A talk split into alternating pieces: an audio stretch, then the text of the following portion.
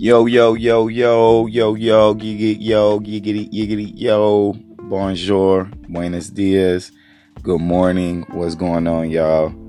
It's your boy, Sir Beazus, on Instagram at Sir Beazus, owner and founder of Beast Productions. Beast standing for bringing empowerment and skills together.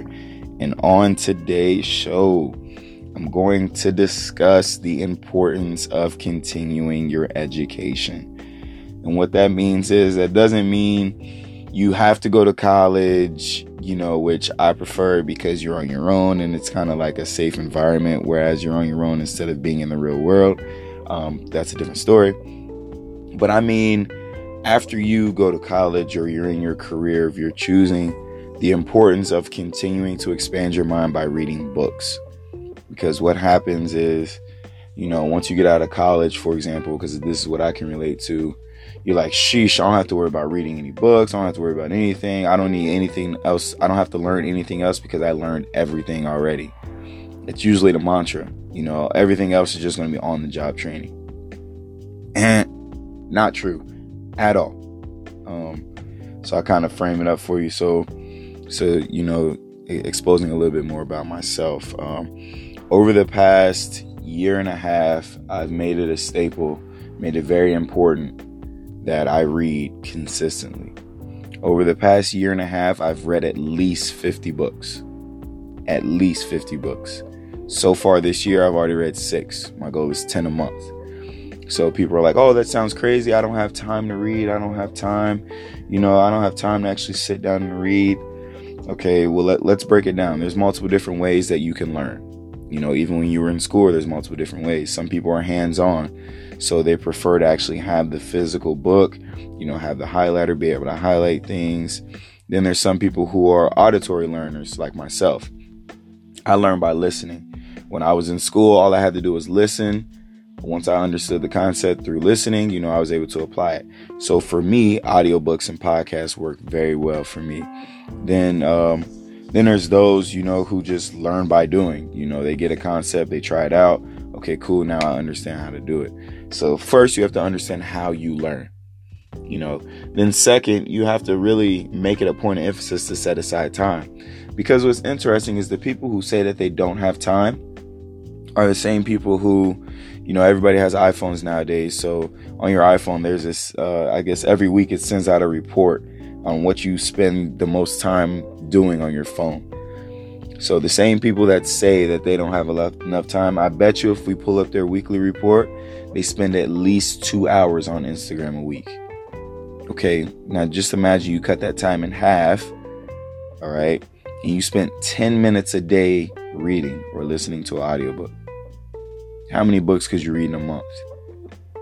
Okay, how many books could you read in a year? by just taking 10 minutes. Oh, but but bees, man, when I get home from work, I'm tired. I don't feel like doing anything. You know, that's fine, but don't get mad when you're in a situation, right? And you're trying to figure out how to come out of your situation, but you don't have the knowledgeable tools to to do such. You know what I'm saying? So, and the only reason why I use that example is because um, in our book club that we're doing, now the book that we're that we're reading or just read was 48 laws of power so and in that book they talk about different ways where people you know obtain power use power and uh, keep power maintain that power. Um, and understanding these laws of power help you protect yourself against power moves you know? So i have i have a list in front of me and i'm just to pick out a law and kind of like how it was uh like how it's used in real life.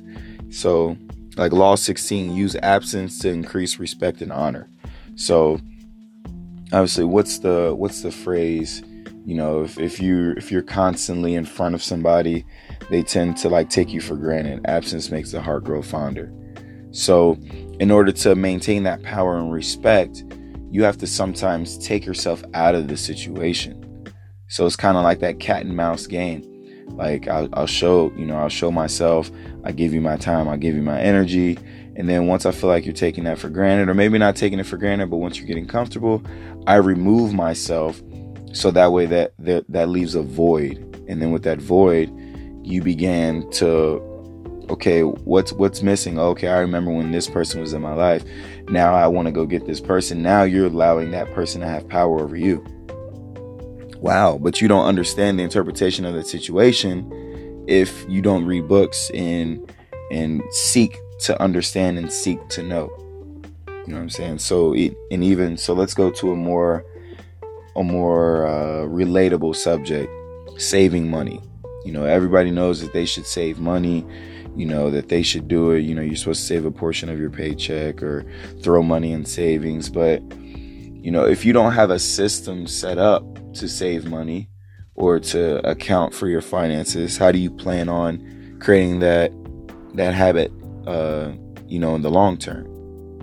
So, how do you learn about doing that? Yeah, you could ask somebody, but that's the power of books. You read a book. So one of the books that we read in our book club was The Richest Man in Babylon.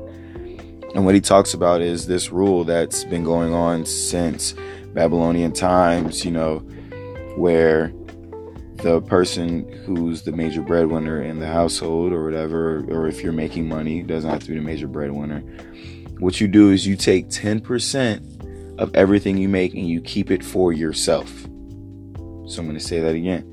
You take 10% of everything you you earn and you keep 10% for yourself right?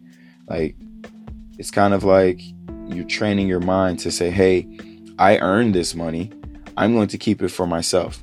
This 10% is mine. I'm not giving it to anybody else. I'm not paying any bills with it. I'm not going out to eat with it. I'm not doing anything. This is mine to set aside for long term because I worked for this."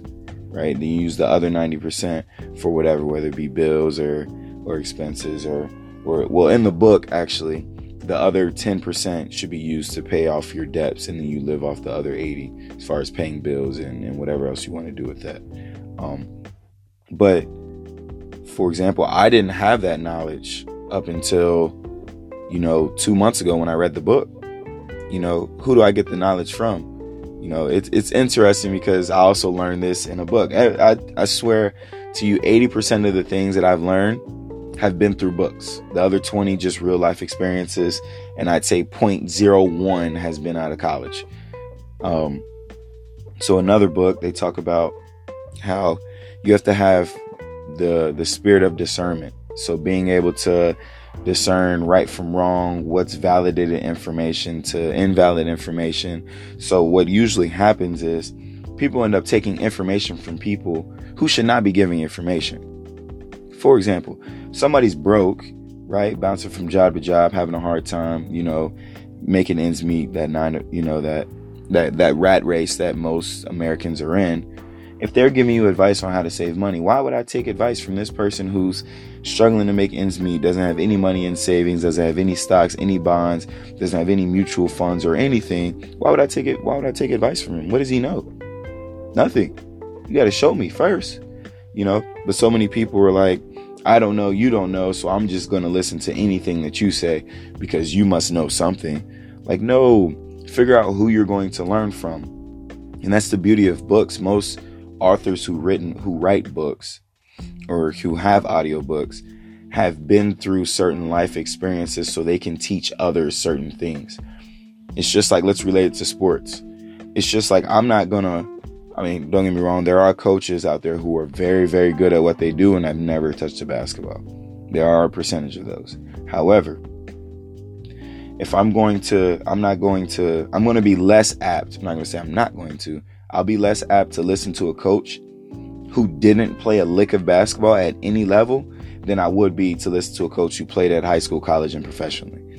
Because he played at those levels. He's been there. He knows what needs to be done. He knows what helps, what works, what doesn't you know, at least for him. And I can take that information and apply it to myself. But somebody who hasn't played a lick of basketball, you know, there's a lot of subtle details in the game of basketball that he could be leaving out because he's never been on the court and been in the fire. You know, so, but that's another thing you just learn by reading books. Um, and then I'll go over one more law, one more law of power for you guys. So, uh, if I could find one. And what's interesting about this book really is like there are a lot like it's very like people play a lot of man- manipulation on you but you don't understand that unless i didn't understand that until i read this book. I've read it two times already. Um, i read it like a year ago and then in our book club they wanted to read it again so i read it again. But there's so many so many of these laws that are used every day and what's interesting is people use them on a consistent basis but don't even know that they use it. it's just a part of their character. So for example law 44 disarm and infuriate with the mirror effect. So what that is is basically, let's say somebody's treating you a certain way, you treat them exactly how they're treating you, and then they don't like it. That's a source of power because as soon as you start treating them the way they treat you, now they get upset. Why are you treating me in this way? Why are you treating me this way? It's like, yo, I'm just doing to you what you were doing to me.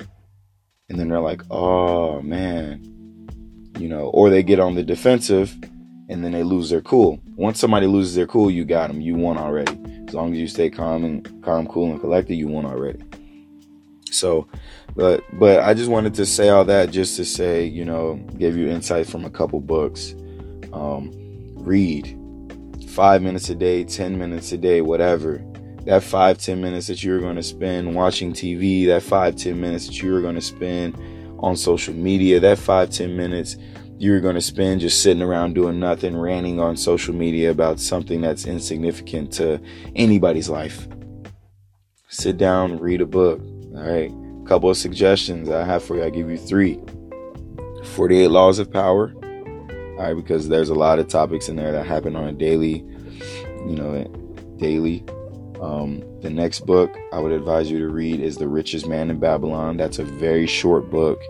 Very short book. Learn you how to teach you how to make money and save your money and then let your money work for you. That's a that's a continuous cycle. You make money, then you save that money, then the money that you save that's yours to keep, you figure out how to make it work for you. You know. And then the last book I would actually have you guys read is I read it I read it one time, you know, a year and a half ago when I first started reading is The Alchemist. Uh, one of my good friends, Leasia, uh, shout out to her. She actually recommended that I read that book, and it's a it's a fiction book. However, it relates to real life because there's this young boy who's going on a journey trying to figure out what he enjoys to do. So he takes the risk in going from town to town, figuring out what he wants to do. You know, he finds out about this treasure. He's like, that's my purpose to find this treasure. You know, and he goes on this long, extended journey, meets a bunch of individuals who teach him other lessons you know, in, ways that he, you know, in unconventional ways, right? But he learns, he applies it, he grows as an individual, as a young man. So, and the reason why I really like that book is because a lot of times, like I've talked previously on this podcast, people have a purpose or a goal, but are too scared to go to go for it. You know, what if this? What if that? Who cares? Go for it. The worst that happens is that you got to start over.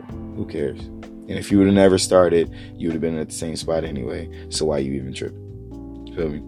But uh, that's my podcast talk for today, man. Just to recap, read books. I'm telling you, read books. That is the key to success and the key to longevity.